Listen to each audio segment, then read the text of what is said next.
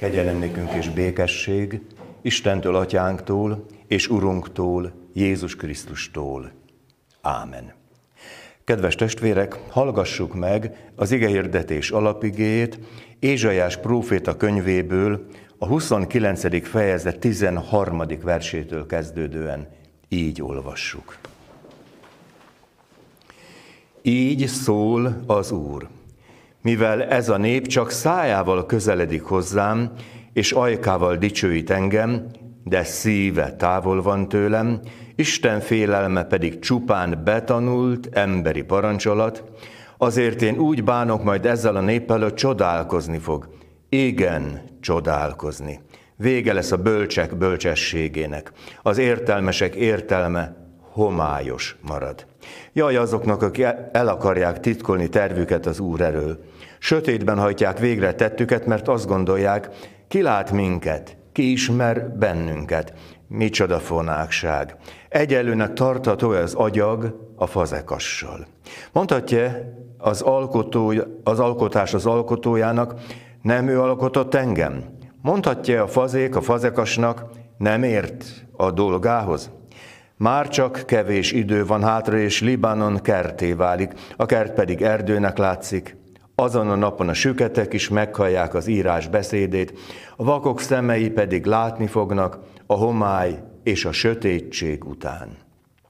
Újra örömüket lerik az alázatosak az Úrban, vigadnak a szegény emberek Izrael szentje előtt. Ámen.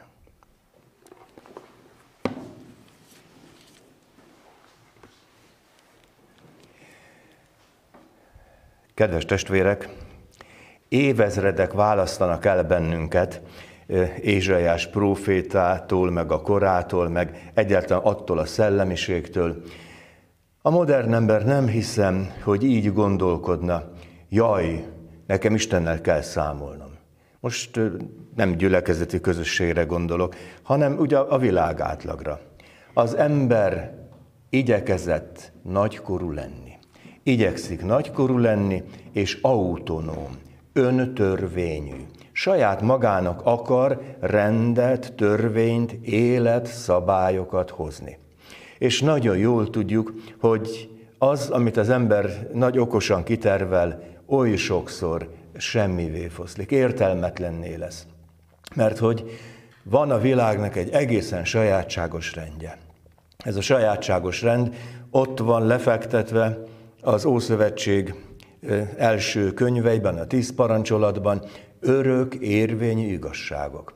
És ez akkor is így van, ha mondjuk a modern ember népszavazáson talán nem szavazná meg ezeket a törvényeket. Ezek a normalitás törvényei. Isten szeretet, azaz tudom a koordináta rendszeremben, hogy, hogy én nem csak egy autonóm, öntörvényű valaki vagyok itt a világban, hanem van, aki ott van velem, mögöttem, előttem, fölöttem, alattam, a teremtő, a gondviselő, aztán Jézusban majd a megváltó, és jön a Szentlélek, a megszentelő, hogy hídben járassak. Igen, az ember vágyodik arra, hogy saját bölcsessége legyen. Én nem nagyon szoktam mesélni, de most mégis egy mesét hadd szabadjon fölfakasztani. Andersennek ismerős az a meséje, hogy a Pomádé király új ruhája. Amikor ugye ez a hiú király mindenféle cifraságokba öltözik, és akinek nem tetszik a, a ruházata, az az életével fizet, na aztán megjelenik két szabó, hogy ők olyan ruhát csinálnak a királynak, hogy annak nem lesz párja.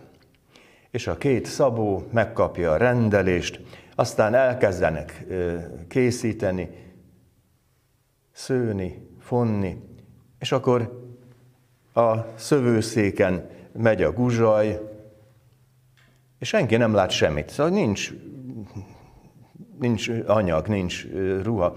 Aztán, aztán megvarják, ugyanígy, ezzel a látszolagos varrással, és többen csodálkoznak, hogy hát nem látunk semmit. Ja, mert nem vagytok elég bölcsek. És erre mindenki, ugye, mint megmanipulált lélek, elkezdi, tényleg, hát ez nem is akármi. Aztán fölöltöztetik a királyt az új ruhájába, abba a rettenetes, szépséges ruhába, és a király nekiáll páváskodni ott az alatvalói előtt, egy szál alsógatjában. És mindenki szépnek látja a király új ruháját. Csak egy kisfiú sikkant föl, hogy hiszen nincs is rajta semmi. Mert hogy el akarták hinni a hihetetlent, hogy a semmi az valami. És most tessék végig gondolni, ez az egyszerű mese egyébként nagy tartalmakat hordoz, tulajdonképpen, mintha akár a mi mai világunkat képezné le. El akarják hitetni velünk azt, hogy a semmi az valami. Hogy az, ami szellemi mainstreamnek mondják, most divatos szóval, hogy az, amiben vagyunk, élünk, az, az természettől fogva nem jó, tehát másképpen kell, és itt mindenféle Bibliától, törvénytől elrugaszkodott szellemi irányzatokra gondolok, erre nem akarok, nem akarok belemélyedni, de egy a lényeg, elhitetni azt, ami nincs. És aztán lehet, hogy egyszer kiderül, hogy mesztelen a király. Mikor derül ki? Akkor, amikor ezek a divatos gondolatok, filozófiák fölmondják a szolgálatot. És csak tessék végig gondolni. Az egyszerű néplélek. Ki tudja mondani ezt, ha valami sikerül, hogy hála Istennek? Ki tudja mondani? Ki tudja mondani azt, hogy ja Istenem, bajban? És ezek a szóösszetételek nem helyettesíthetők semmi mással. Nincs olyan, hogy hál az én filozófiámnak, hogy jaj, az én világképem, elképzelésem, hogy az, az, az mennyire segíteni fog. Nem fog. És lehet, hogy csak az életünk szélsőséges helyzeteiben döbbenünk rá. Arra, hogy a normalitás igenis kell. Valaki meséli, műtét előtt, klinika, nyilván fél, ki ne félne egy beláthatatlantól, és azt mondja, hogy a műtét utána, az ébredés utána kezdett föltisztulni, mondja, csak arra emlékszik, hogy este valaki ott állt az ágya mellett, és együtt imádkoztak, és mondták a mi atyánkat. Érdekes. Miért nem valami bulvárlapból olvastak? Hát azért, mert az a semmi ebben a helyzetben. És az imádság, meg tudjuk, hogy az a valami. És amikor Isten haragja itt van ezen az ószövetségi népen, akkor, akkor azt mondja, hogy, hogy mi lesz a bölcsek bölcsességével? Semmi. De, és érdekes, itt ki, kinyit egy, egy oldalágat, és azt mondja, hogy kevés idő van rá, kevés idő van hátra, és a Libanon kerté válik, a kert pedig erdőnek látszik, és a süketek hallani fognak, és megértik a, a, az igét, a vakok szemei látni fogják, a, fognak a homály és sötétség után, újra örömüket lelik az alázatosak az Úrban. Tehát aki eljut a hit normalitásához. Eljut ahhoz, hogy tudom nagy körülbelül, hogy ki vagyok, hogy honnan jöttem, és hová megyek, és ki az az igazi támaszom, akiben bízhatom. És ez, a, ez az evangéliumi kis kikanyarodás már elvisz bennünket oda, amit hallottunk Máté evangéliumából, hogy, hogy van-e király, és mennyegzőt csinál. És hát ez egy, ez egy jeles és nagy alkalom, de valamit azért kell éreznünk az egész dologból. Az a meghívás, amit mond, az azt jelentette, hogy a szolgákat elküldték családokhoz, jöttök, nem jöttök. Lehetett igent mondani, nemet mondani. Jöttök, jöttök, igen, jövünk, jövünk, jövünk. Aztán, amikor elkészül a lakoma, ja nem, nem megyünk. Ezért, azért, amazért. Na hát aztán lesz is következmény. És akkor azt mondja a király, most hívjátok be azokat, akik érdemtelenek. Menjetek ki az utakra. És ki az érdemtelen? Hát gondoljuk meg, hogy ha normálisan gondolkodunk magunk fel, akkor azt mondom, hogy én vagyok az érdemtelen. Nekem kiár az Isten jósága, a szeretete. Ezt meg tudom fizetni. Vagy ennek külső bölcsességgel azt mondom, kérem szépen, én fizetek egyház fenntartást, én megtartom a, az ünnepeket, templomba is eljövök, több-kevesebb rendszeressége. Tehát, tehát én, én már túl vagyok azon, hogy méltatlan legyek. Én meg azt gondolom, hogy minél többet hallgatjuk az igét, annál inkább rádöbbenünk a magunk méltatlanságára. Ami nem azt jelenti, hogy lemaradók, kimaradók vagyunk, hanem azt jelenti, hogy rácsodálkozom, és Isten még akkor is jóságos, amikor ilyen, olyan, amolyat rosszat bűnt elkövetek. Igen, mert ez Isten tulajdonsága. És akkor jönnek a méltatlanok, és részt vehetnek a lakomán, és ott van egy valaki, akinek nincs mennyegzői ruhája. És akkor ugye kidobják. Mit jelentett akkor a mennyegzői ruha? Most már jó meleg nyarak vannak, úgyhogy nagyon könnyen ö, el tudjuk képzelni.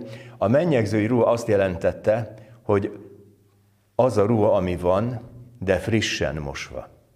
Tehát kilögykölni egy vödörben egy ruhát, aztán kidobni a forró homokra, percek alatt megszáradt. Tehát rákészülni.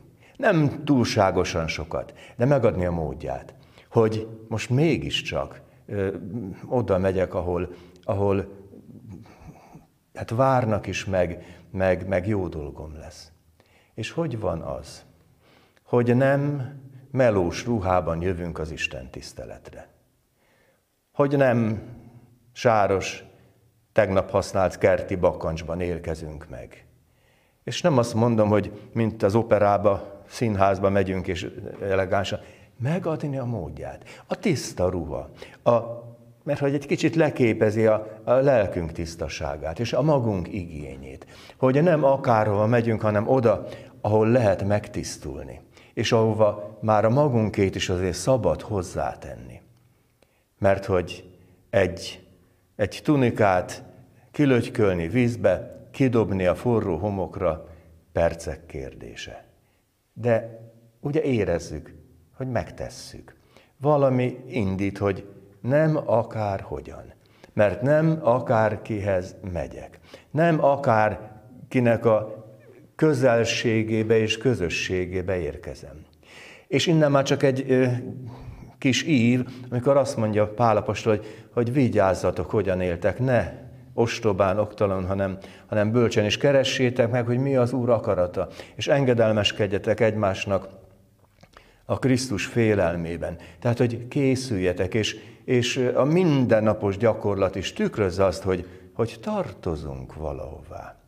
Nos, valahol elindultunk Ézsaiástól, ahol mindenki vallásos, ókori összefüggésben, ez nem is kérdés, mert hogy Isten kérdés az az ókori népnek Izraelben is mindennapi kérdés volt, még akkor is, ha időnként elhajolt a szívük, de ott volt, mint, mint a, a hétköznapok témája.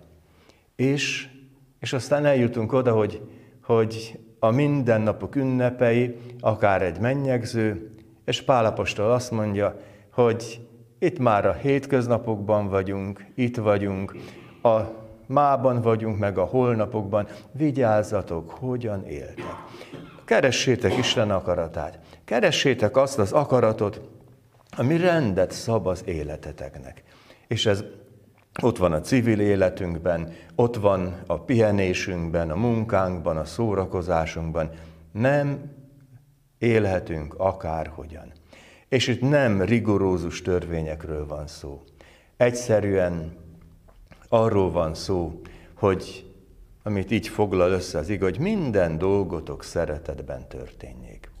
És akkor, ha ezt így megértjük, magunkévá tesszük, akkor gondoljunk arra, hogy ebben az elistentelenedett világban mi Isten nagy követeivé leszünk. Munkahelyeken, sportban, kikapcsolódásban. Egyszerűen azért, mert hogy van valamink. Az első században, Rómában volt egy Kelemen nevű ember, aki azt írta a keresztényekről, arról ismerszenek meg, hogy szeretik egymást. Hát ez nem egy mély teológia, de egy mindennapos tapasztalás. És én kívánom azt, hogy a mindennapos tapasztalás, meg az ige hallgatása, megértése, szívünkbe zárása, az, az jelentse azt, hogy kapunk útmutatást minden időben. Ezt köszönjük meg. Imádkozzunk.